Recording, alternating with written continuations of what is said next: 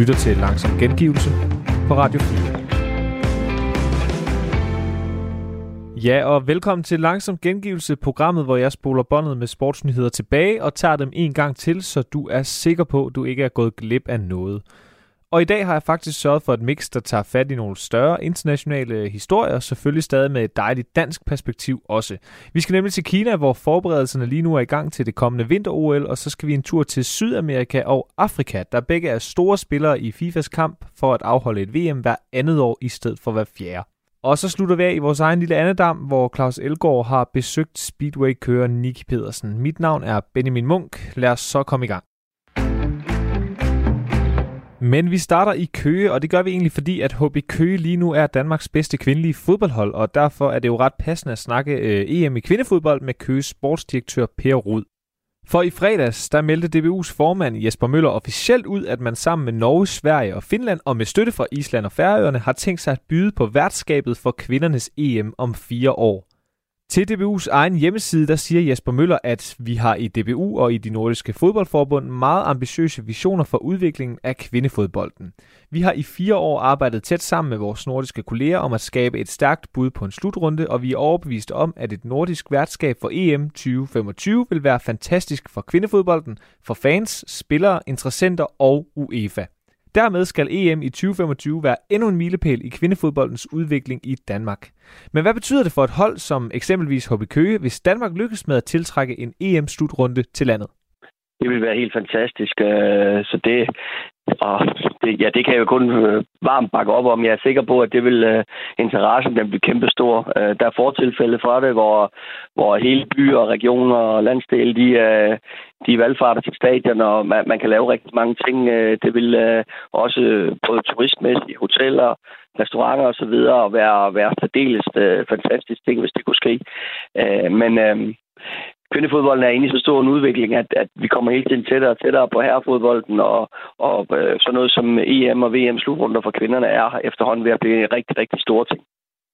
Øh, sådan på det rent sportslige, altså øh, giver det så noget, nu hørte vi før øh, Pernille Harder i et langt interview sige, at for hende der er det jo det der med at kunne spille en slutrunde på hjemmebane. Vi har også lige set det i, i sommer med, med gruppekampen, der blev spillet i parken for Danmarks vedkommende.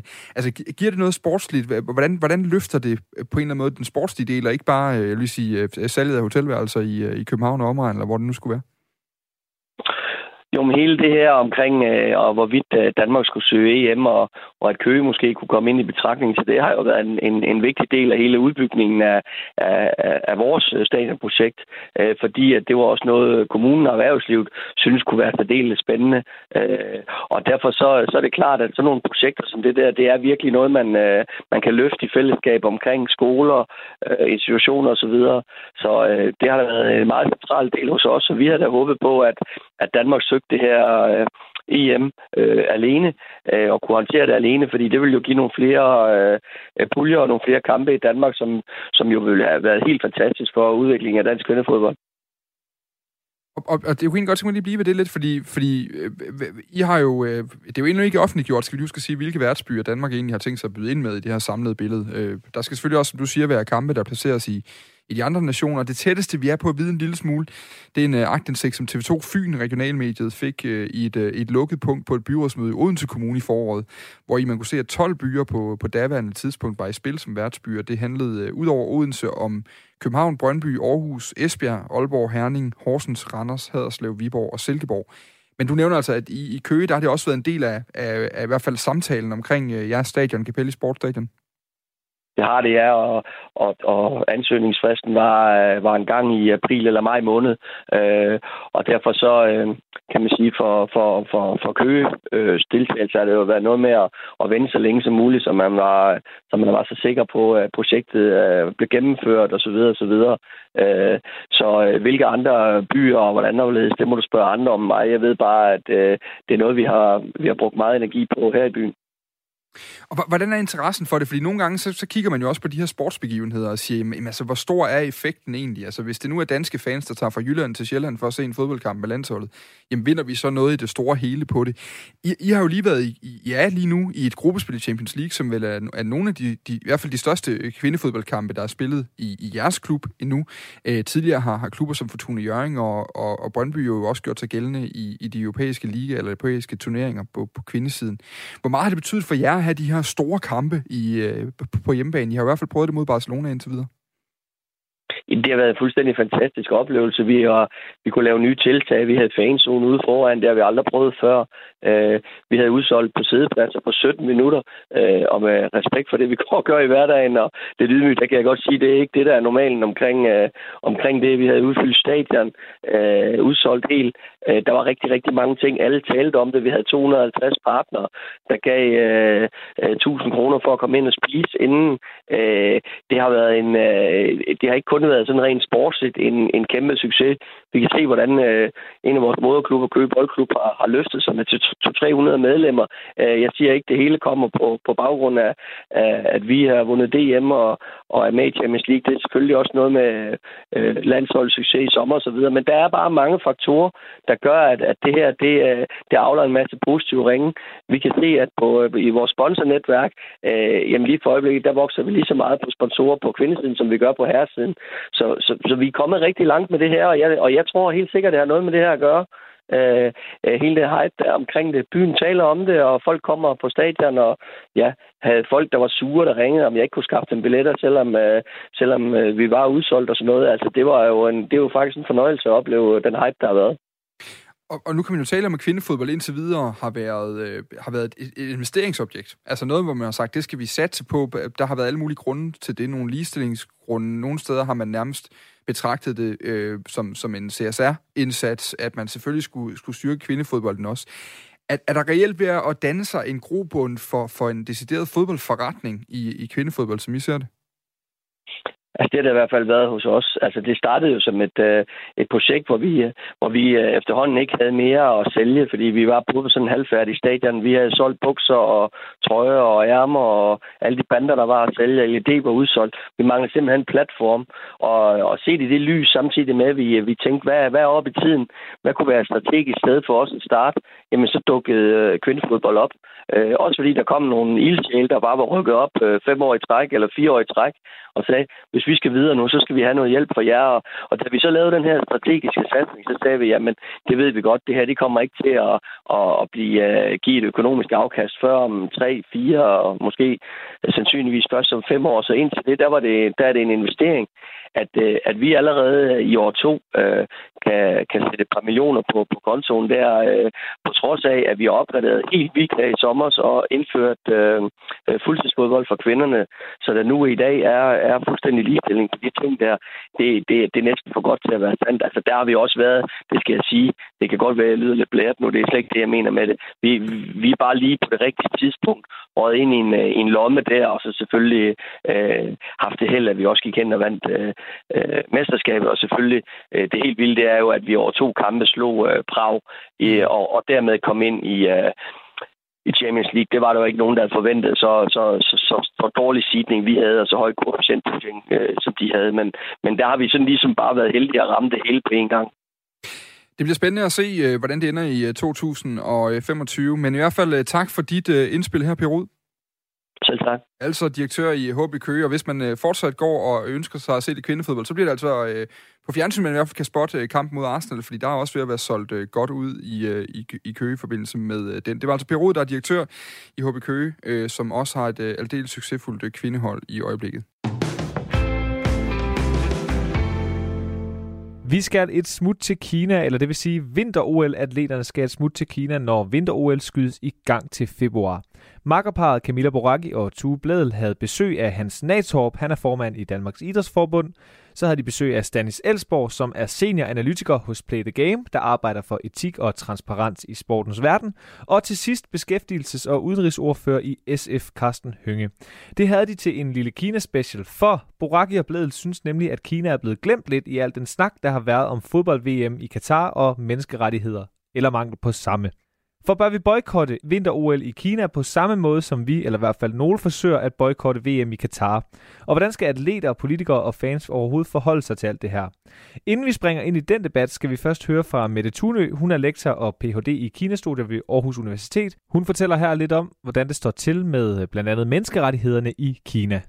Ja, altså det vi har set er faktisk en forværing af situationen her de seneste øh, 4-5 år. Og situationen den er den, at øh, altså de kines, det kinesiske styre, altså Kinas kommunistiske parti, har rettet virkelig hårde angreb på menneskerettighedsforkæmpere og mennesker, som opfattes som dissidenter, altså politiske modstandere og kritikere af partiet, heriblandt øh, journalister og også almindelige borgere. Og så har der været øh, systematisk undertrykkelse af etniske minoriteter. Uigurerne, som er et etnisk mindretal, der bor øh, i Xinjiang-provincen, de er blevet efter sigende, for vi kan jo ikke komme derud og tjekke det selv, men de er blevet udsat for etniske overgreb i forhold til at være blevet indsat i arbejdslejre. Øh, Kineserne kalder dem selv for uddannelseslejre. Og noget, det kunne tyde på, at det, de her øh, ophold nu er ved at at ophøre. Men øh, der er i hvert fald færre rapporter, der kommer ud. Øh, det skulle være sådan, at de er blevet indsat i lejrene for at blive omskolet. Men det har også været lejre, hvor man har hørt øh, fra dem, der har været indsat, at de er blevet øh, indoktrineret. Altså rent intellektuelt sådan indoktrineret så er der rapporter omkring udrejseforbud. Altså uigurerne får ikke lov til at få pas, så de kan rejse ud af Kina. Øh, og så oplever uigurerne også, når vi hører på dem, som dog øh, forlader øh, provinsen, øh, at øh, religiøse, deres, der, altså deres religiøse og etniske kultur undertrykkes. Øh, for eksempel så er der kommet nye regler omkring deres klæde, klædedragter, og det må ikke afspejle af uigurernes islamiske kulturbaggrund.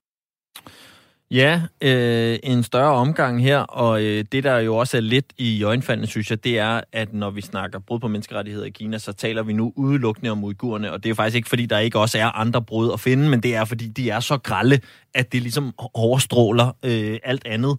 Øh, og jeg tænkte også bare lige for lige at få det skåret ud i pap, fordi det er trods alt det, det handler om. Øhm, og brud på menneskerettigheder kan godt lyde som noget, der foregår på et kontor, øh, hvor nogen gør noget ved et stykke papir, de ikke må, eller et eller andet. Men det er det jo altså ikke. Øhm, der er jo bekræftet, at de bliver sendt i de her genopdragelseslejre, som kineserne kalder det, hvor de bliver tvunget til at frelægge deres religion, deres sprog og kultur, der er beviser og vidnesbyrd om tortur, seksuelle overgreb, og at kvinder bliver tvangssteriliseret i de her lejre. Og hvis vi skal blive lidt mere ubehagelige detaljeret, så er det altså tæsk, elektrisk stød, isolation, nægtelse af mad, vand, søvn, udsættelse for ekstrem kulde og brug af torturredskaber, som den her tierstol, som er sådan en, som jeg har forstået det, hvor de bliver spændt fast og skal sidde i dagvis og sådan noget. Det er jo øh, ubehagelige tanker og, og, og realiteten i de her lejre, ikke? Og, og der kunne jeg godt tænke mig, uden, og det er virkelig ikke for at prøve at gå følelsesporno på den, men jeg synes, det er vigtigt at få etableret, inden vi begynder at snakke, hvad er øh, alle jer, der sidder i studiet og er med på linjer, hvad er jeres rolle i det her? Altså, Hans øh, Natop fra, øh, fra DIF, når du hører de her ting, hvad, hvad, hvad, hvilket indtryk gør det på dig?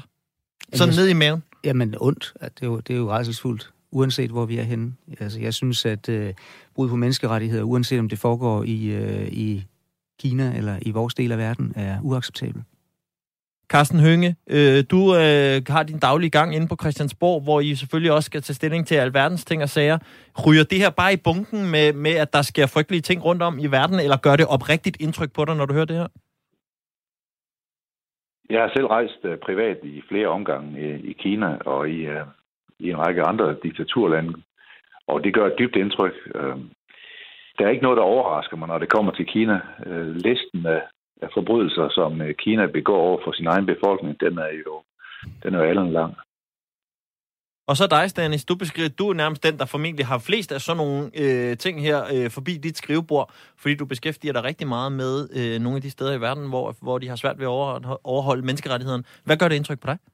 Ej, det gør stort indtryk, men jeg, jeg vil også lige sige, at vi kunne drage nogle af de her ting ind på idrætsbanen. Altså, Kinas elitesportsystem ligger langt væk fra det, vi kender i Danmark. Der er også overgreb i øh, kinesisk elitesport, og et meget, meget hårdhændet elitesportsystem, som vi ikke kender til.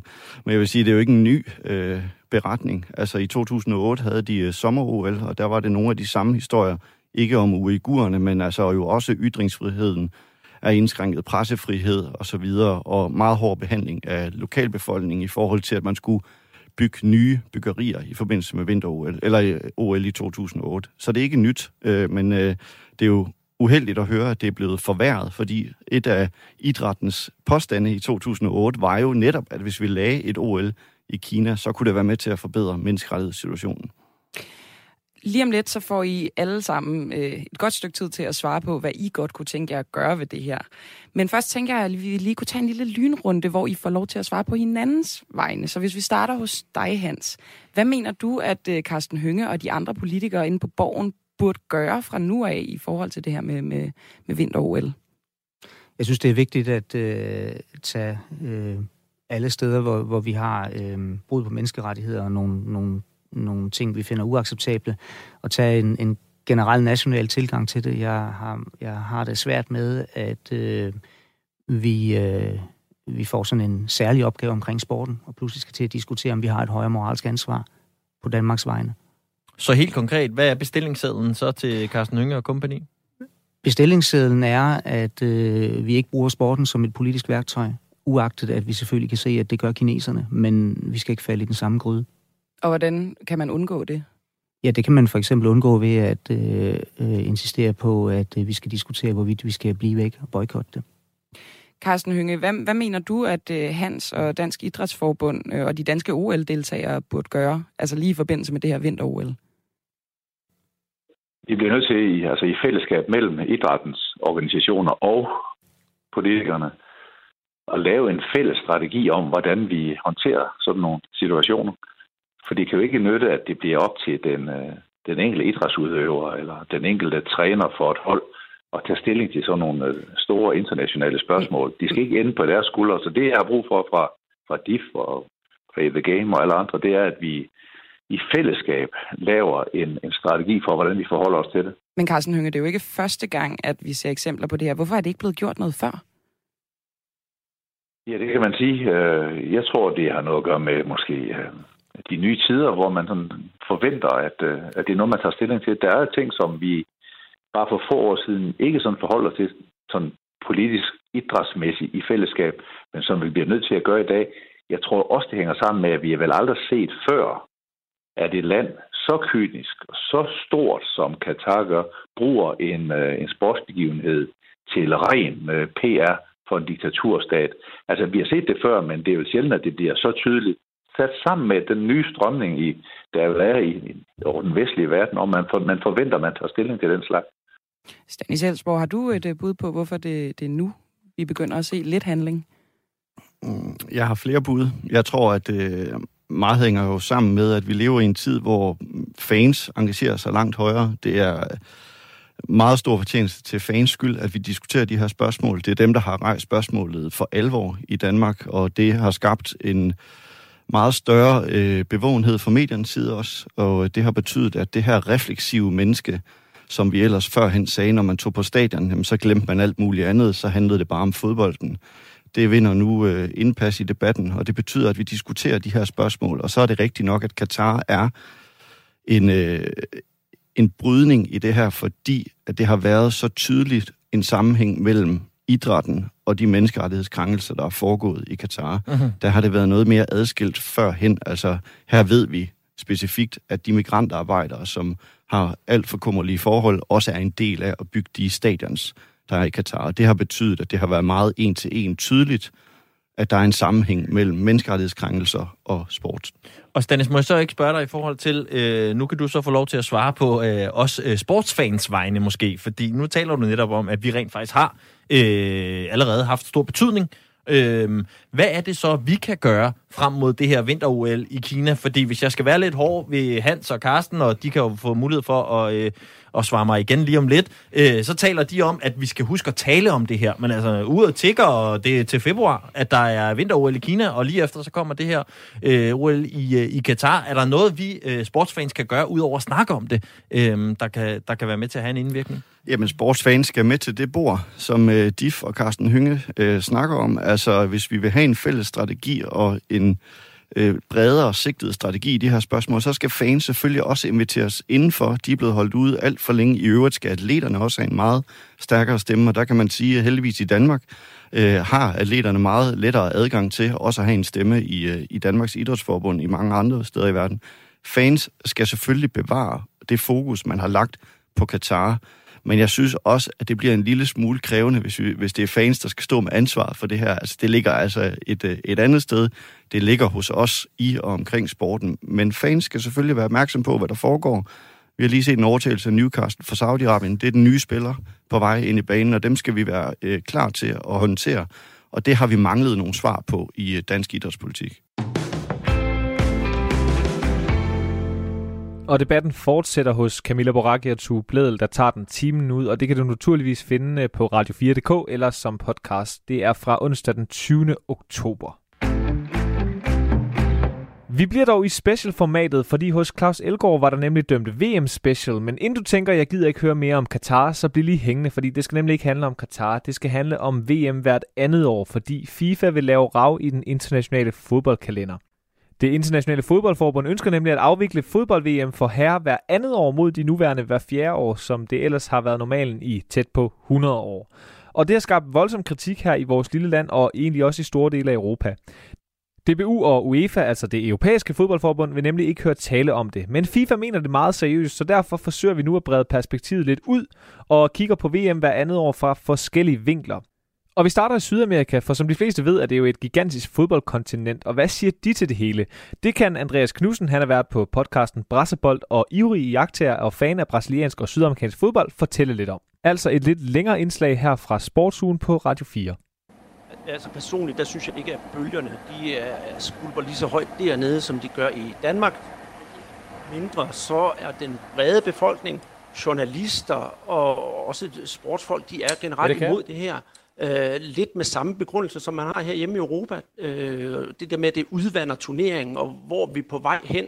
Selvfølgelig vil vi alle sammen gerne se Neymar og Messi spille fodbold. Men på et eller andet tidspunkt, så bliver man jo træt af at spise højbelagt smørbrød, hvis jeg skal formulere det på den måde. Mm-hmm. Men er, er, er snakken øh, den samme linje i alle lande i, i, i Sydamerika, eller, eller er der nogle lande, der stikker markant ud i forhold til holdning og mening omkring det her? Altså nu skal jeg jo sige, at mit perspektiv det kommer mest med de brasilianske øjne, og jeg synes ikke, at der har været sådan det, det store fra, fra kan man sige, de mindre sydamerikanske lande, men det virker også som, at for eksempel Argentina og Uruguay, og, og til dels Colombia, som jo er nogle store magtfaktorer i sydamerikansk fodbold sammen med Brasilien, de synes at alle sammen, at det er, det er jo en, en fjollet idé, for vi har jo også, og det kommer vi nok ind på lidt senere, det der hedder Copa America. Og i, øh, i Brasilien for eksempel, der kan man heller ikke overskue at skulle spille endnu mere fodbold, end man gør i forvejen. Dernede der starter man det brasilianske fodboldår med at spille lokale turneringer af hver sin enkelte stat. Så kommer Copa Libertadores, det er jo den tilsvarende af Champions League, Copa Sudamericana, og øh, nu her, mens den lokale mester, eller hvad det, landsmesterskabet i Brasilien kører, der er man også begyndt at spille andre turneringer, noget der hedder Copa Verde og de nordøstbrasilianske mesterskaber.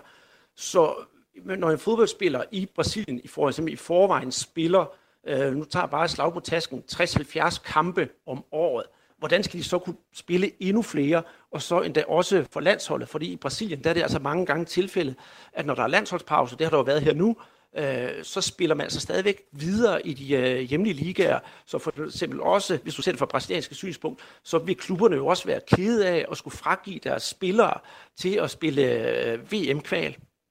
Og nu nævnede du selv uh, Copa America. Er, er man bange for at miste det, og har det samme, skal man sige, status som øh, et EM i Europa? Øh, for, for Sydamerikaner, der har det helt bestemt. Men der er også mange dernede, synes jeg, der er begyndt at tænke på, jamen Copa America, det bliver jo næsten afholdt hver andet år, hvis vi ser kalenderen herinde for de sidste øh, 20 år, så har der været Copa America rigtig ofte. Så hvis vi nu skal have både have Copa America og dobbelt VM, så bliver det jo simpelthen bare en stor pærevælling af sydamerikansk fodbold, hvor de holdene skal mødes internt. Øh, personligt, der har jeg den holdning, jeg synes, det er lidt sjovt, at man holder Copa America hver andet år, og så samtidig, der skal man også nu her spille VM-kval.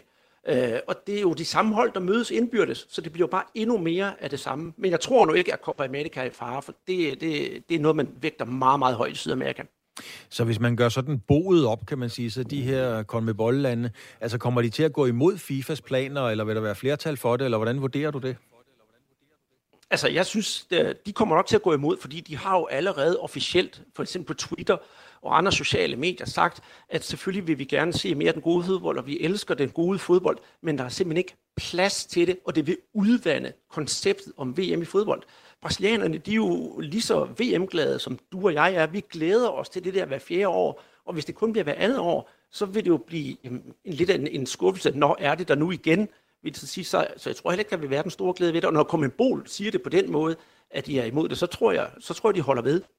Men er der ikke nogle små lande, som med alt respekt for de små lande, vi lige havde glemt eksisteret, som øh, ser det som deres mulighed for at komme med på den store scene?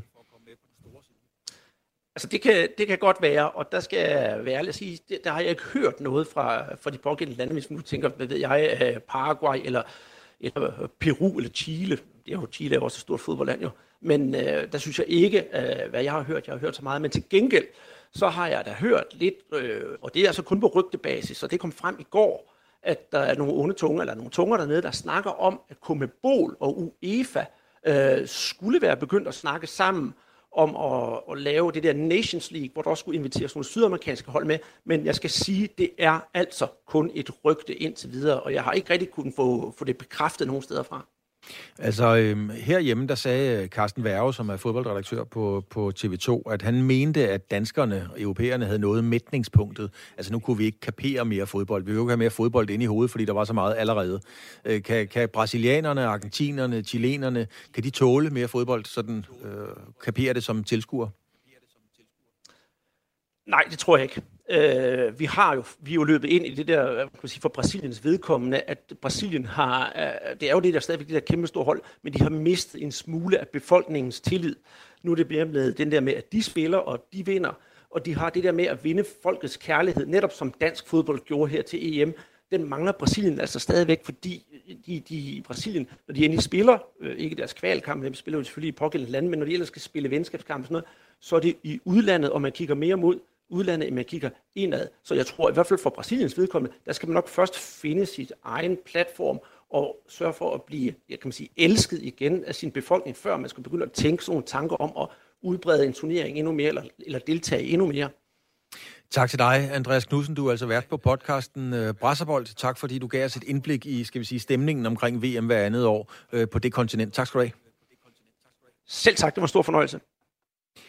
Så hopper vi til et nyt og andet kontinent, og det er et rigtig afgørende et af slagsen, kan man roligt sige, når det kommer til FIFAs planer om VM hver andet år i hvert fald. Vi skal til Afrika, som øh, FIFA sætter sin helt store lid til. FIFA har nemlig brug for en masse stemmer for at få sit forslag igennem. Og her kan Afrika med sine i alt 54 medlemmer af FIFA vise sig at blive meget afgørende. FIFA-præsidenten, det er Infantino, regner altså med Afrika, men er Afrika så nu også på Infantinos side? Og det kan jeg jo så meget passende spørge dig om, Buster Emil Kirchner. Du studerer religionsvidenskab, du er freelance fodboldjournalist, og nok så vigtigt, så har du et stort kendskab til Afrika og ikke mindst afrikansk fodbold. Det er mange ting. Velkommen til. jo, det er mange ting. Tak, tak for det, Claus. Det er fornemt. Hvordan oplever du snakken går vedrørende FIFAs planer, øh, altså sådan skal vi sige, på tværs af Afrika?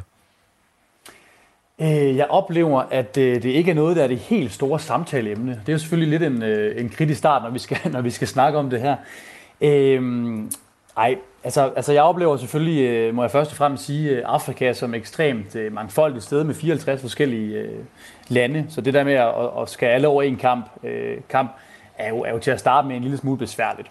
Når det så er sagt, jamen så, øhm, så de, de forskellige afrikanske journalister, sportsjournalister, jeg har snakket med i forbindelse med, med det her spørgsmål, jamen de, de nævner alle sammen relativt samstemmende, at øh, de fleste afrikanske fodboldforbund de kommer til at være, være for den her idé. Og det gør de af den øh, alt overskyggende årsag, at øh, det medfører mere økonomi til, til de forskellige fodboldforbund. Altså man snakker meget om uh, Infantinos, skal vi sige, charmeoffensiver i og omkring uh, Afrika, mm. og en stor ønske om at få alle afrikanske fodboldforbund med over på hans side.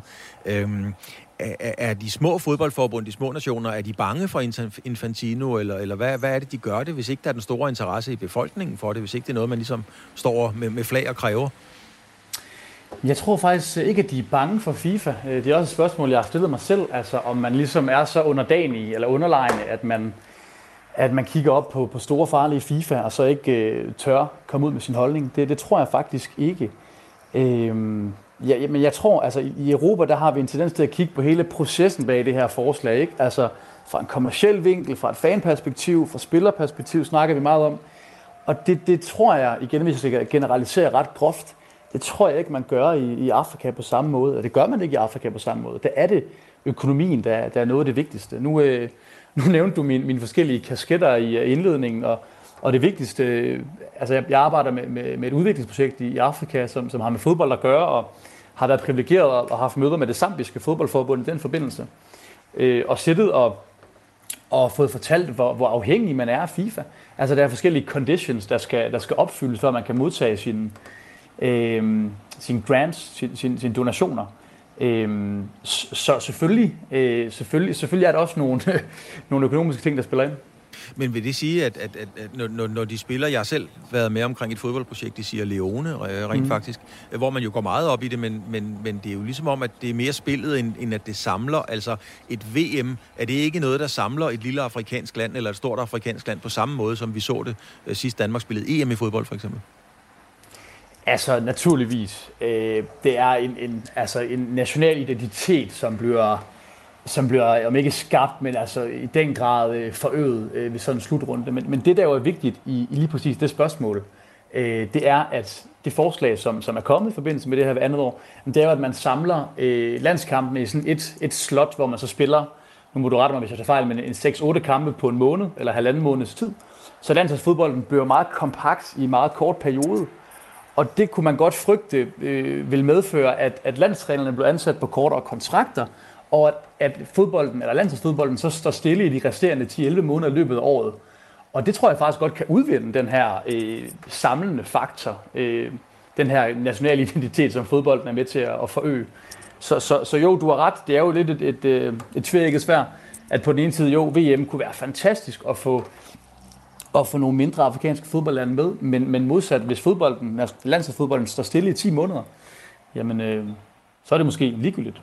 Men er der nogle af de, af de små lande, som, som øh, virkelig øh, taler for det? Jeg tænker på, det kunne være Sierra Leone, Gabon og Vestafrika, altså, hvor de mm. har chancen for at komme ind på den store scene. Altså noget, de ellers måske aldrig ville komme i nærheden af. ja, altså jeg, øh, som sagt, beskæftiger mig mest med Afrika, og særligt de, de anglofone lande i, øh, i Afrika. Og øh, da jeg snakkede med en, en, en samlet journalistkollega her øh, tidligere i dag, så sagde han, at vi kan ikke engang kvalificere os til de afrikanske mesterskaber, hvor der endda er 24 hold med. Øh, det blev udvidet fra, fra 16 til 24 hold for nylig. Så hvad skal vi snakke om VM for? Så jeg tror, der er mange, som tænker, altså nu, hvis vi tænker på de små lande her, ikke? som stadigvæk tænker, okay, fedt nok, men der er godt nok stadigvæk lang vej til, at, øh, til at vi kan kvalificere os. Altså, der er jo også det, der hedder African Cup of Nations, øhm, ja. som jo har været en, en stor ting, og, og er det jo stadigvæk, men er man bange for, at det ligesom kan blive udvandet, hvis man begynder at, øh, at spille VM hver andet år? Ja, øh, er mit korte svar. Altså, African Nations Cup er kæmpe stort. Øh, det er det. Også, man skal jo have hele fodboldklæderne til at gå op. Hvad så med de her kvalifikationskampe? Altså, jeg tror, øh, det har været meget mareridt for de forskellige fodboldledere rundt omkring, også i KAF, altså det afrikanske fodboldforbund, og, og få den her, de her kalender til at gå op i, i corona-æraen, eller tiden. Øhm, så jeg tror også, man, man kigger ind i, i, i det og tænker, okay, det er godt nok besværligt lige nu at arrangere alle de her kampe, øh, bliver det ikke endnu mere svært at finde plads til det. Øh, nu, øh, nu var jeg med på en lytter før, da vi snakkede om sydamerikansk fodbold øh, og Copa America, og altså African Cup of Nations er enormt stort. Kæmpe, kæmpe stort. Altså, da Zambia vandt tilbage i 2012, der var, der var alting gratis i flere dage øh, i Lusaka, hovedstaden. Øh, man kunne køre gratis med taxa og spise gratis på restaurant, fordi der bare var total løsluppenhed og, og eufori. Så, så, øh, så jeg tvivler også på, at, at øh, man trods alt er klar til at, at sløjfe den, øh, den turnering. Altså nu er Afrika jo desværre øh, traditionelt meget udfordret af, af mange forskellige omstændigheder, økonomi, sult, tørke osv. Mm. Nu snakker man mm. også om klimaflygtninge osv. Altså mm. er der overhovedet noget, som, som, som den fattige afrikaner har tid og lyst til at tænke på, om man skal spille fodbold-VM hver andet år? Nej, og, og det er jo lidt sjovt, altså de her sådan mere værdibaserede diskussioner, vi har om fodbold i, i Danmark, altså som fylder rigtig meget lige nu, øh, med rette synes jeg egentlig, det er ikke på samme måde noget, man, man diskuterer i, øh, i Afrika, øh, i hvert fald ikke i, i store dele af, af kontinentet, jamen der er det fodbolden, øh, og, og hvad kan man sige, øh, resultaterne og, og den her øh, fascinationskraft, attraktionsværdi, som er det centrale. Altså det er, når United spiller, at der flokkes en hel masse mennesker til forskellige barer i Dar es Salaam, Nairobi, Kampala, for, for at se det. Du, du har selv været i, i Sierra Leone, ikke? Altså de her football cinemas, hvor man ser, ser fodbold øh, fra, fra Premier League, eller ja, i de fransktalende lande også rigtig meget fra Ligue 1. Øhm, så, så, så nej, altså det var, det var også min indledning, ikke? det her med, at jamen, det er ligesom vigtigt at tænke på agendaen for rigtig mange afrikanske fodboldfans. Lige til sidst her, kan, kan vi ligesom øh, slå fast eller lave en, øh, en tendens, som de her KAF eller CRF-lande, de kommer til at gå for eller imod FIFAs planer? De kommer til at gå for. Øh, Patrice, Patrice Mutsepe, som er præsident i det afrikanske fodboldforbund, har indkaldt til en sådan ekstraordinær møde i november. Øh, og det, man hører fra forskellige fodboldforbunds præsidenter rundt omkring, øh, især Marokkos, har været meget øh, vokal eller verbal, jamen det er, at, øh, at det her med, at der skal være VM hver andet år, det kommer til at skabe flere penge til FIFA, og det kommer til at drøbe ned på, på de afrikanske fodboldforbund. Så mit bud er, at, øh, at Afrika er for øh, VM hver andet år. Og så er FIFA allerede langt. Tak til dig, Buster Emil Kirchner, fordi du gav os et indblik i situationen omkring det i de afrikanske lande. Tak skal du have. Selv tak, det var hyggeligt. Fodboldspillere på VM-niveau tjener som regel mange penge, og en del af dem tjener vildt mange penge. Men uanset hvor stor lønsjekken er, så er der trods alt en grænse for, hvor meget kroppen kan holde til. Spillerne fra de store klubber skal i kamp 50-60 gange om året, og så kommer der ovenikøbet landskampe oveni. Er spillerne ved at nå det fysiske bristepunkt? Det kan vi jo meget passende spørge dig om, Peter Møller Christensen. Du er sportsfysiolog hos Team Danmark. Øh, velkommen til, Peter Møller Christensen. Et VM hver andet år, plus alle de andre kampe. Er fodboldspillerne ved at nå bristepunktet i forhold til, hvad kroppen kan klare? Øh, ja, godt spørgsmål. Jeg vil sige, at øh, lige nu og her, hvis man ser på det eksisterende program, så synes jeg jo, at øh, der ser man jo fodbold på, øh, på højt niveau, så man kan sige, at jo ikke, vi har nået et bristepunkt, men det man med rette kan stille til spørgsmålet, det er, hvis man så vil klemme øh, ja, de her turneringer ind med højere frekvens, øh, rykker man så tættere på det bristepunkt, og det er jo nærliggende at tro, at, øh, at man gør det øh, øh, al den stund man i hvert fald godt ved ret meget efterhånden omkring, hvor lang tid skal der til for, at man som fodboldspiller er øh, altså frisk igen ovenpå, man har spillet en kamp. Øh, og der synes det sig selv, at øh, der er der jo en, en grænse for, hvor mange kampe man så kan klemme ind. Øh, så, så, det, så jeg, jeg vil ikke sige, at, at bristepunktet er noget, men al logik tilsiger, at hvis man vil klemme flere kampe ind, så kommer man i hvert fald tættere på det bristepunkt. Og for nogle spillere kan det være øh, det, der så gør, at man oplever flere og flere skader, og dem, som er langt væk fra det bristepunkt, øh, de, de kan så måske godt klare det, men den logiske slutning vil være, at øh, man nok vil se mere... Øh, altså større grad af overbelastning, hvis man vil spille med de samme spillere, vel at mærke. Øh, man kunne jo også få den tanke, at man så som hold øh, bliver nødt til at veksle endnu mere, som man jo i forvejen rigtig meget gør, og klubberne gør ved at have store trupper osv. osv. Men der er bare en forskel på, på landshold og klub, og jeg synes personligt ikke, man gør øh, et verdensmesterskab af, ved at man ikke spiller med de bedste spillere. Øh, så Ja, det var et lidt langt svar måske. Nej, det var, det, det var et godt svar. Nu er der jo, øh, ja, der er meget apropos, så er der jo Champions League, i går sad jeg som en selv og fulgte lidt med i Manchester United, øh, som kom tilbage og vandt 3-2 efter at have været nede 2-0. Øhm, sådan nogle spillere, som spiller i United eller i Chelsea, øh, Real Madrid og så videre, de store hold, de, som sagt, de spiller en 50-60 kampe plus landskampe om året. Der har endda været en Pedri, der har spillet 80 kampe, når man tager det hele med. Hvor mange dage skal man egentlig bruge øh, generelt til at restituere efter en, øh, en, en stor kamp. Og hver gang de her spillere spiller, så er det jo store kampe. Ja, altså de øh, efterhånden rigtig mange studier, der er lavet øh, videnskabeligt, øh, de, øh, de indikerer, at øh, man skal forbi de her tre dage. Og det er jo sjovt nok også det, som øh, øh, man jo så har lagt sig op af i forhold til programplanlægning. Det er med, at man kan godt spille midtukamp, og så øh, skal man spille igen i weekenden. Øh, nu her, ja, øh, Manchester skal så spille mod øh, Liverpool nu på, på søndag. Ikke? Så, så det er, at øh, hvis man begynder at gøre den pause kortere end tre, øh, dage, jamen, så vil du se spillere, som ikke kan øh, hvad hedder sådan noget, øh, udfolde sig fodboldmæssigt lige så godt, så de vil blive øh, sådan lidt firkantet sagt øh, langsommere, knap så dynamiske, knap så eksplosive, knap så gode til at, at ændre retning. Så, så det, det, det, det, det, er det, man, øh, det er det, man øh, efterhånden kan, kan sige med ret stor sikkerhed. Altså et argument for, at det her godt kan lade sig gøre, bliver mange brugt, hvor man sammenligner med, med ishockeyspillere, som siger, at VM i ishockey, de spiller jo hver dag. I NHL, det amerikanske ishockey, der spiller de jo også hver dag, når turneringen er i gang stort set. Øh, men kan man overhovedet sammenligne belastningen fra en ishockeyspiller direkte over til en fodboldspiller? Øh, ja, man kan jo sagtens sammenligne og sige, hvor, hvor meget går en ishockeyspiller ned øh, dagen efter en kamp relativt til en fodboldspiller. Og det øh, fine her vil også være, at man kunne se, at der er forskel, og, øh, og forskellen sådan helt øh, lavpraktisk består i, at øh, fodbold er øh, der er rigtig mange opbremsninger, som øh, spillerne skal øh, øh, øh, modstå, og øh, det vi kalder med et fint ord ekscentrisk muskelarbejde. Der sker bare noget muskelskade, som er meget mere udtalt, end det er eksempelvis i ishockey. Ikke at ishockey ikke også er, er hårdt, men der kører du på skøjter. Det, det er et andet øh, stress for musklerne. Øh, så, så man kan sige, øh, øh, man kan godt sammenligne, men, man kan, men der vil man også se, at, øh, at øh, kan man sige, restitutionsbehovet er bare mere udtalt i, i fodbold, end det vil være i ikke-vægtbærende sportsgrene, hvor, øh, hvor der er øh, hvor, hvor opbremsningerne ikke er helt så udtalte. Nu er fodboldspillere jo blevet kæmpe store. Altså, de er virkelig blevet muskuløse og store, og store og stærke. Hvis det her belastning bliver øget, nu sagde du det, jeg kommer til at tænke på det, fordi du siger det her med, med vægtbærende, vil det så være en fordel for en, for en fodboldspiller at tage nogle kiloer? Altså simpelthen for, når man, når man vender, ikke at udsætte sig kroppen for så stor belastning?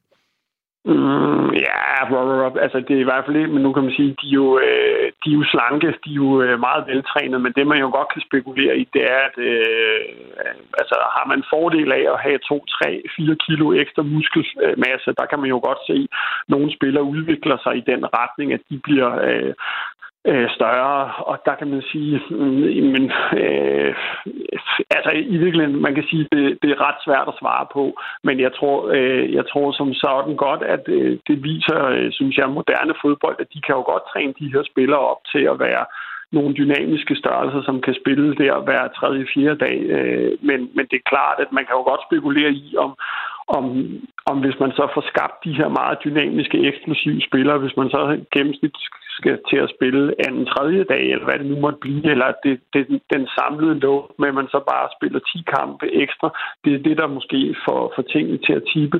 Øh, men, men det er lidt øh, det er lidt svært at svare på, men jeg tror, at øh, jeg tror nu ikke, jeg tror som sådan, at tingene hænger sammen, at de også bliver trænet op til at kunne klare den belastning, de nu udsætter sig selv for. Øh, og lige her til sidst, øh, Peter Møller Christensen, altså det, du arbejder jo med, det, med den fysiske del primært, men som vores mormor siger, en sund sjæl i en, øh, i en sund krop eller en sund læme. Der er også en mental belastning. Altså det hænger jo trods alt sammen det hele. Øh, er man ved at nå bristepunktet der, tror du så?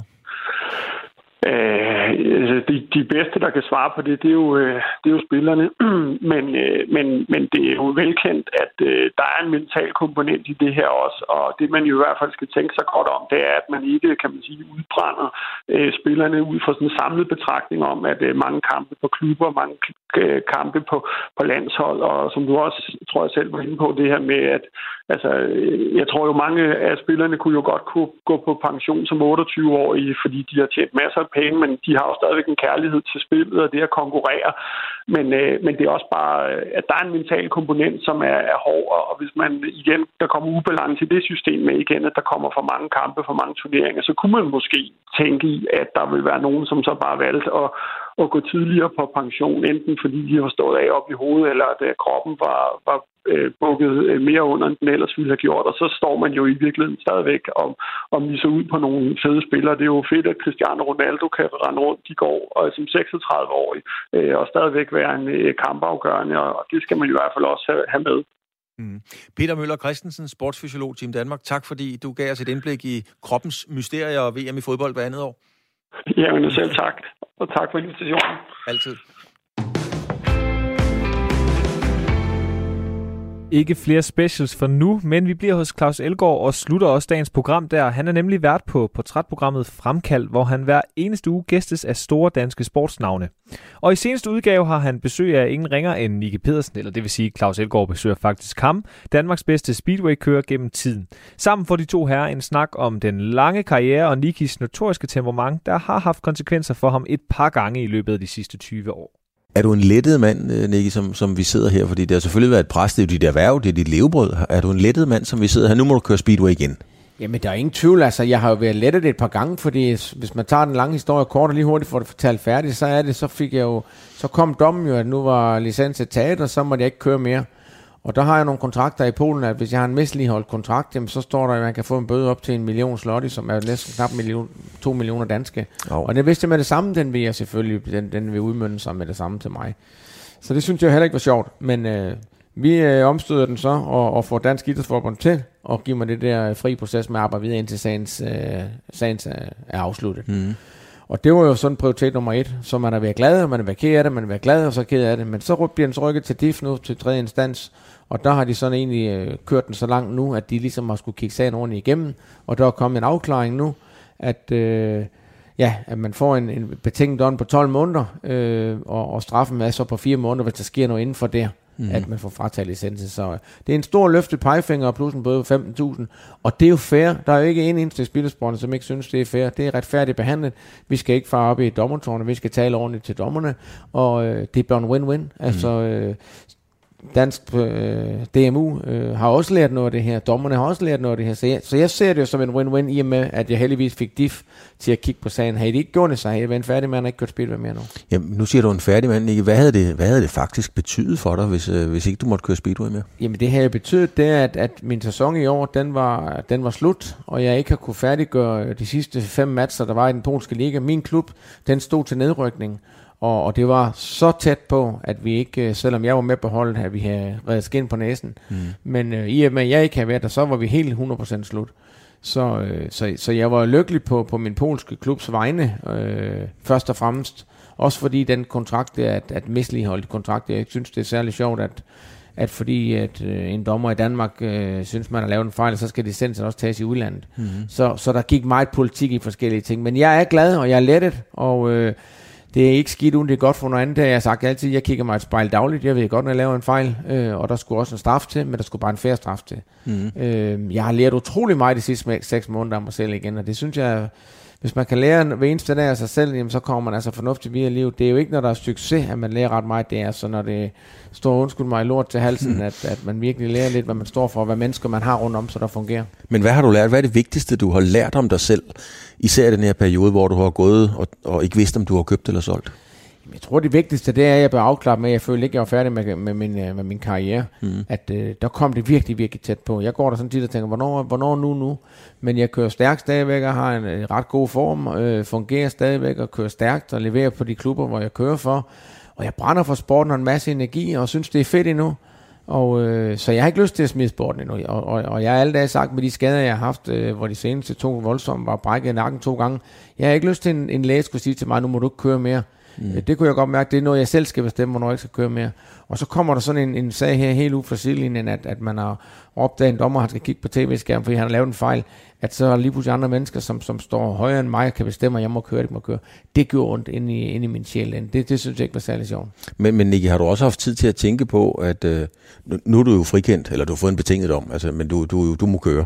Men har du tænkt på, at, at, at det vil ikke altid kun de andre, der tager fejl. Altså, du kan jo for fanden også en gang mellem lave fejl. Absolut, absolut. Og det er det med at sige, at du skal kigge dig selv i et spejl først og fremmest. Når du så har gjort det, så finder du ret hurtigt ud af, hvor er fejlen. Mm. Det kunne godt være mig selv, men det var ikke ham, du lige kiggede på i spejlet der. Og det er jo det, der er så fantastisk med vores sport, og det er det også med fodbold. Det er der næsten med alle sport i dag, det, det, det er på tv det hele. Mm. Og det synes jeg er endnu mere fedt for dommerne. Der kører så meget i øjeblikket på tv, at, at man roer og skriger dommerne. Vi skal ikke roe og skrige dommerne, men de skal fandme have at vide, hvis de har dømt ordentligt. Specielt når de har nogle værktøjer, de kan kigge på. Det har de i vores sport, og jeg har stor respekt for en fodbolddommer og en håndbolddommer, hvor det skal gå stærkt, han tager en beslutning. Mm. Men i vores sport kan han jo bare stoppe hitet, fordi der er en, der er faldet af, hitet skal stoppes alligevel. Så kan han lige tænke sig lidt om, mm. Og i og med at bruge redskabet øh, og kigge på tv, så den, for, den lyver ikke. Så, så, så han, han er var hele tiden? Ja, 100% var hele tiden, og det er jo det, vi andre bliver sure, fordi jeg har dybt respekt for en dommer, som har, det er det, han føler, det er hans mavefornemmelse. Mm. så er der ikke mere i det. Men når du har en tv-skærm, man kan se, om man har lavet en fejl eller ikke lavet en fejl, jamen, så er det jo soleklart. Så er det, at jeg bliver lidt arg, fordi de skal også huske på, i vores sport, vi er provisionslønnet. Ingen point, ingen løn.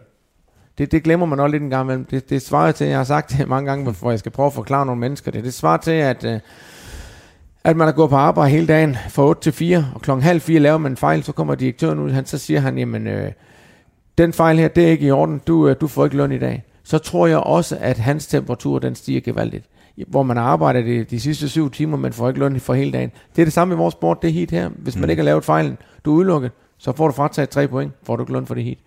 Men, men, men Nicky, når vi sidder, jeg skal nok lade være med at sige, hvor du bor, fordi det er en privat sag, men, øh, men vi sidder og kigger ud over en masse vand, kan jeg roligt sige, og, og, og du bor jo i et, øh, i et fantastisk hus, det må man også bare sige.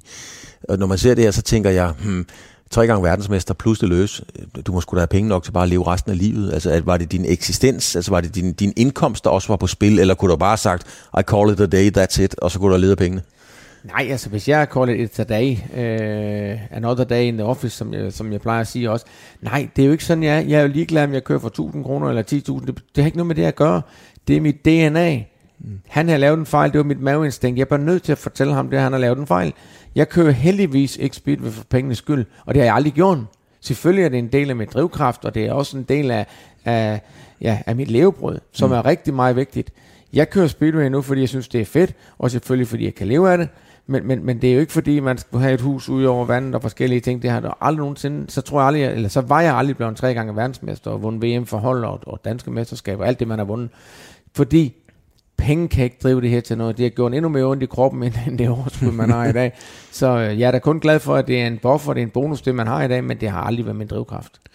Prøv lige en gang, Nicky, at, at, at, at rise op, sådan, hvad du har af skader. Du nævnede lige sådan, som det mest naturlige i verden. Jeg har øvrigt brækket nakken to gange. Hvad, hvad, hvad afslører din krop, hvis man kigger på diagnosen? Jamen altså, jeg havde jo ekstrabladet øh, på et tidspunkt, som, som lavede en dobbeltside, og der sagde jeg til dem med det samme, der skulle de ringe til mig, til min tidligere manager, Helge Frimut, og Lisa tog med sig med min fysioterapeut, fordi jeg kunne slet ikke huske på alle de skader der. Ja. Altså, man har jo nok brækket, øh, det ved jeg ikke, 35-40 knogler i, i kroppen igennem årene, og hvad man har haft af andre øh, ting, jamen det, det er helt ubeskriveligt. Men, men det er heldigvis ting, jeg ikke andre tænker på, og heller ikke vil tænke på. Fordi så tror jeg også, så tror jeg også, så bliver man lige pludselig sådan, så bliver man lidt skrøbelig, lidt bange for, for tingene. De der. Den dag, at jeg trækker mig i en takling, som jeg siger, eller ned i første sving, begynder at lukke af for gassen, fordi nu, nu er det tæt trafik, så hænger jeg også cyklen på hylden og siger, at Mm. mm. det var det. Og det, den har jeg ikke i mig nu. Jeg brænder for det nu. Vi skubber lidt til hinanden, og man flyver lidt af en gang imellem. Øh, som regel 9 ud af 10 gange, så går det jo, så går det jo godt. Altså, vi har forholdsvis okay godt udstyr på. Men, øh, men det går stærkt, og vi kører også i stakit en gang imellem. Men øh, det er ikke pengene, jeg gør det her for overhovedet. Og, og, og, og de skader, man har haft, øh, det har været voldsomt. Selv ens forældre siger også, når det endelig går lidt galt en gang imellem, det går ondt i kroppen, jamen, var det, har- er nok nu ikke nok. Øh, men øh, jeg brænder for det, nu synes det er fantastisk. Mm, Så du vil ikke, nu har jeg selv kommenteret Speedway i mange, mange år for, for, for TV2, og jeg kan huske, uden sammenligning i øvrigt, men, men, men to store navne som øh, Greg Hancock og Billy Hamill, de, de lukkede måske lidt af for gassen til sidst, når de nærmede sig svinget. Det, der vil du ikke hen. Nej, altså der vil, der vil jeg slet ikke hen. Altså, selvfølgelig føler jeg, at man bliver mere en erfaren rotte og gavt og forskellige ting, men jeg kan bare mærke nu, jeg går ind i ilden i kampen med, med, med, med, med fuld hastighed, hvad der skal til, og så synes jeg da selv, man bliver mere og mere erfaren med nogle ting, og man lærer da også nogle ting, og selvfølgelig skal man ikke bare køre, gå ind i ilden og så, så flyve af. Slet, slet ikke. Det er ikke noget med det at gøre, men, men, men jeg tror, at den dag, du trækker dig i en takling, så er du til far for dig selv, Mm. mm. og så er du til far for, for din modstander, som man siger i fodbold. Når, når du fortæller den historie, Nicky, og jeg tænker tilbage på, øh, på 2003, hvor du bliver, hvor du bliver verdensmester, og du må lige korrekte mig, men, men øh, jeg tror, jeg tror sgu, du styrter i alle Grand Prix'erne. er det ikke rigtigt? Øhm, jo, der, der var også et eller andet med, hvis jeg, hvis jeg faldt af ned i første sving, bør skubbe det af der, så er han klar. Nu, nu er han klar. Ja. Nu bliver han tændt. Nu stiger øh, pulsen lige øh, Men du, du vælter i det hele. 10 procent. Ja, det vælter, men, men igen, hvis, hvis, som, som jeg også har sagt, jamen, vi, vi går ind i kampens hed, og dengang der lærte jeg mig, der skal man lige huske på, det var så Thomas Gollop, Jason Crump, Tony Rickardsen, Lee Adams, Ja. Billy Hamlet, Greg Hancock, Jimmy Nielsen, you name it dengang. Det var folk, man så op til. Det var, det var rigtige mænd, som jeg kaldte det dengang. Det, det var måske i virkeligheden et af de stærkeste felter, der nogensinde har været. Jamen, det var det. det. Det var det, og det var det, jeg var en del af. Og der var den der lille, som jeg plejer at sige, der skæv en Fynbo, som, som gik ind i ilden der, så de var trætte af, så de prøvede på at få skubbet lidt af, men det var sgu ligesom, det var ligesom, man, man, ligesom en, en hund, der prøver på at gå op af, af benen på en, så sparkede det en lidt væk. Du ved, der var jeg ved med at komme igen og igen, og det var jo, jeg brændte jo bare for det. Altså, jeg var ikke verdens bedste speedway, har aldrig nogensinde været, Nej. men jeg ville det bare mere end alle de andre, og Ja. det drev mig så til tre VM-titler. Men når jeg tænker på, på hele det her, hele det her oprids, hele denne her historie, så virker det jo som om, at du er fuldstændig kompromilløs. Og hvis du nu ser bort fra Speedwayen, er du et, et kompromilløst menneske? det er jeg i hvert fald, når jeg tager dragten på og lyner op, så når man går på arbejde. Bum, nu er man på. Nu er man, nu er man ild, og nu skal man, øh, nu, nu vil man drage af den her succes og, og fokusering. Fordi jeg, jeg tror igen, det er det, man kigger på sig selv. Jeg er sgu udmærket godt klar, jeg er ikke verdens bedste, og man er lige så skrøbelig som alle mulige andre. Man har, øh, som jeg siger, to hjerneceller, hvor den ene siger, du kan ikke, du kan ikke, hvor den anden siger, jo, du kan, jo, du kan. og der, det er sådan noget en kamp, man har med sig selv deroppe. Og den synes jeg, det er lidt fascinerende, at man finder ud af de egenskaber, man har, det man, det man står for, og det man kan. Fordi vi kan alle sammen tale ned om sig selv, og så, så kan man altså ikke levere at præstere, når man skal. Det synes jeg er fascinerende og unikt, øh, når et almindeligt menneske kan gå ud og lige blive verdensmester. Jeg troede jo selv inden 2003, at blive verdensmester, jamen så har man gjort noget exceptionelt vildt landet for, ja, op fra Mars er kommet ned med en, øh, med en UFO, og så man gå ud og gøre det. Nej, det kan være en, øh, en gut som mig fra Brandrup, øh, det lille lokalsamfund, som, som stræber efter et land, som bliver bedre og bedre at lære sine fejl hele tiden. Øh, og lige pludselig, jamen så kan man mærke, at man er succes. Og så skal man først øh, stramme øh, sikkerhedshælen, mm. som jeg siger, fordi så er det altså med at holde fokus på det, man er gang Så skal man i gang. Hvad var du egentlig for en dreng, i? Altså, jeg tænker på, når du var i skolen. Hvad, hvad var du for en dreng i frikvarteret? Jamen altså, jeg var den, øh, den gut, som øh, når vi havde timer, så lavede jeg jo op, så jeg var klar til fodbold øh, øh, det kunne ikke hjælpe, når jeg ikke havde energi, når vi kom ud i frikvartererne. men, men jeg havde nogle rigtig gode lærere, og det er ikke andet end en uge siden, jeg så ind i min lærer, lærer igen, som jeg lige kom... Øh, nu er jeg heldigvis kommet til Danmark igen, har ikke været hjemme i Danmark i, i 20 år fast. Så nu, nu møder man ofte de mennesker, man så dengang, og der så jeg min skolelærer med det samme, så popper det op. Jeg kan lige så tydeligt huske min dansklærer, som egentlig også var min engelsklærer, øh, hvor hun siger til mig, jamen, øh, det kan godt være, at du siger, at du bare skal køre speedway, og du skal være, være, være i god form og være god til fodbold frikvartererne. Men hvis du skal køre speedway, så kommer der noget med nogle kontrakter. Så skal du kunne læse dem. Mm. Og øh, der er jo også noget med sproget. Hvis du siger, at du skal køre speedway, der skulle man jo til England en gang for at være Så skal du også kunne lidt engelsk og sådan lidt. Så hun satte sig lidt ind i min situation, i stedet for hvis hun havde snakket om alt muligt andet, mm. øh, jeg ikke kunne forstå så, så har jeg ikke lyttet, men jeg, jeg husker lige så tydeligt, som, som var det i går. Selv matematiklæreren sagde også det til mig, at Jamen, hvis det er, du skal, skal tjene nogle penge jamen, så, øh, og rejse rundt, så er der valuta og forskellige ting, du skal kunne regne rundt på. Er der noget, jeg kan finde ud af i dag, så er det sat med valutapengene, hvad forskellen er på, på euro og danske og engelske og polske penge. Øh, så, så, så det ligger meget tæt på mig, jeg var en, en dengang hed det jo ikke ADHD, hvis man havde det, der hed man jo bare hyperaktiv eller ja, dampbarn. dampbarn. Øhm, og og ja, det, det jeg skulle aldrig være medicineret for, men der er ingen tvivl om det, der er også en af mine drivkræfter at bruge energien de rigtige steder på det rigtige tidspunkt. Ja, men de har læst dig godt, altså de har set, det var den vej for at komme ind til dig. De har læst mig sindssygt godt, og det, det er meget fascineret over sådan nogle ting i dag, at de gjorde, fordi jeg, jeg tror også, at, at hvis de fik styr på mig i klassen, så havde jeg styr på resten af klassen. Mm-hmm. Og så kunne jeg mærke, at okay, der, der giver de lidt her til mig så må jeg også heller lige høre lidt efter, at timerne er lige får styr på klassen. Så, lidt. så, så set i bagspejl øh, er jeg glad for det, stolt over for det, fordi jeg var jo ikke, jeg er jo en lille gut, du ved, jeg mangler to fingre på, på højre hånd også, øh, som jeg selv ja. klippede af som toårig. Så man kunne have nemt være drillet, og jeg havde lang nakkehår, der Bundesliga-hår dengang. Og sådan ja, velkommen i klubben. Ja. jeg synes, det var fedt og fantastisk dengang, ikke også? Så, så, så, så, så, så nej, jeg er stolt over min tid, og synes, den var sjov. Øh, jeg vil slet ikke være den foruden øh, med min barndom. Jeg, jeg, jeg, jeg, jeg sad og kiggede på dine fingre, fordi man på en eller anden måde så fanger øjnene. og jeg kunne sgu ikke lige komme i tanke om, om du havde mistet dem i, i Speedway. Men, men hvad skete der der, siger du? Nej, det var, jeg var ikke andet to år gammel for. Han har et, øh, en, en bilforhandler. Øh, var Citroën dengang i dag. Han Citroën og Peugeot. Mm. Hvor han lige var startet op i, i Brandrup i et lille samfund. Øh, øh, sprit ny forretning og var i gang med at lukke af. Og øh, værkstedet, folk var gået hjem for ude for værkstedet. Og så render jeg rundt ud på... Øh, Ja, ude på værkstedet. Og der var lige kommet de nye Citroën øh, to CV'er, det er sådan nogle bobler, man havde dengang. Ja, ja. Der var kommet fem stykker hjem, og der, som to får jeg kravle ind i den ene af dem der, og får den skubbet i gear, dreje nøglen. Der kunne man ikke starte den på nøglen dengang, der skulle man dreje om, og så skulle man trykke på en rød knap. Ja. Og så kørte den lige så fint ud af rækken, og, og der lagde jeg den pænt i en hæk. Så okay. kom min far lige og hentede mig der, som tog og trak mig ud af den, og smed mig ind på værkstedet. Og et kvarter senere, så hører han dækapparatet. Det er det, man skifter dæk på fælgen på, på biler. Ja. Og det stod jo der, øh, og der får jeg uden, uden dæk eller fæld på den store maskine, der sætter jeg fingrene ned i kløerne der, nej, og trykker på knappen. Nej, og der kan nej. de så høre det til, så kører kløen ud, og så napper den to stykker fingre af, så var den der, så, så var den godt. Ja. Så kom mor og far løbende jo. Der kunne de godt se de små fingre, som to er ikke ret store. Ja, så lå der to stumper nede Nej, jeg kan slet ikke holde Nej. Den, den, der, lad os bare stoppe den der, Nick, for det, det kan jeg slet ikke holde ud. Jeg kan, jeg kan sagtens... Uh, nej, det, det, det, det, kan jeg heller ikke selv som, nej, som forældre i dag. Nej. Øh, Ja, vi må hellere stoppe den der, tænker jeg. Men hvis du har lyst til at høre mere om øh, Nicky Pedersens historie, så gå ind på radio4.dk, eller der, hvor du ellers finder din podcast. Der kan du i hvert fald finde hele programmet fremkaldt. Øh, du kan også finde Fire på Foden, Boraki og Blædel og Sportsugen. Det er nemlig de programmer, vi har hørt fra i dag. Jeg håber, vi høres ved i næste uge. Der er jeg i hvert fald tilbage med mere langsom gengivelse til dig. Tak for nu.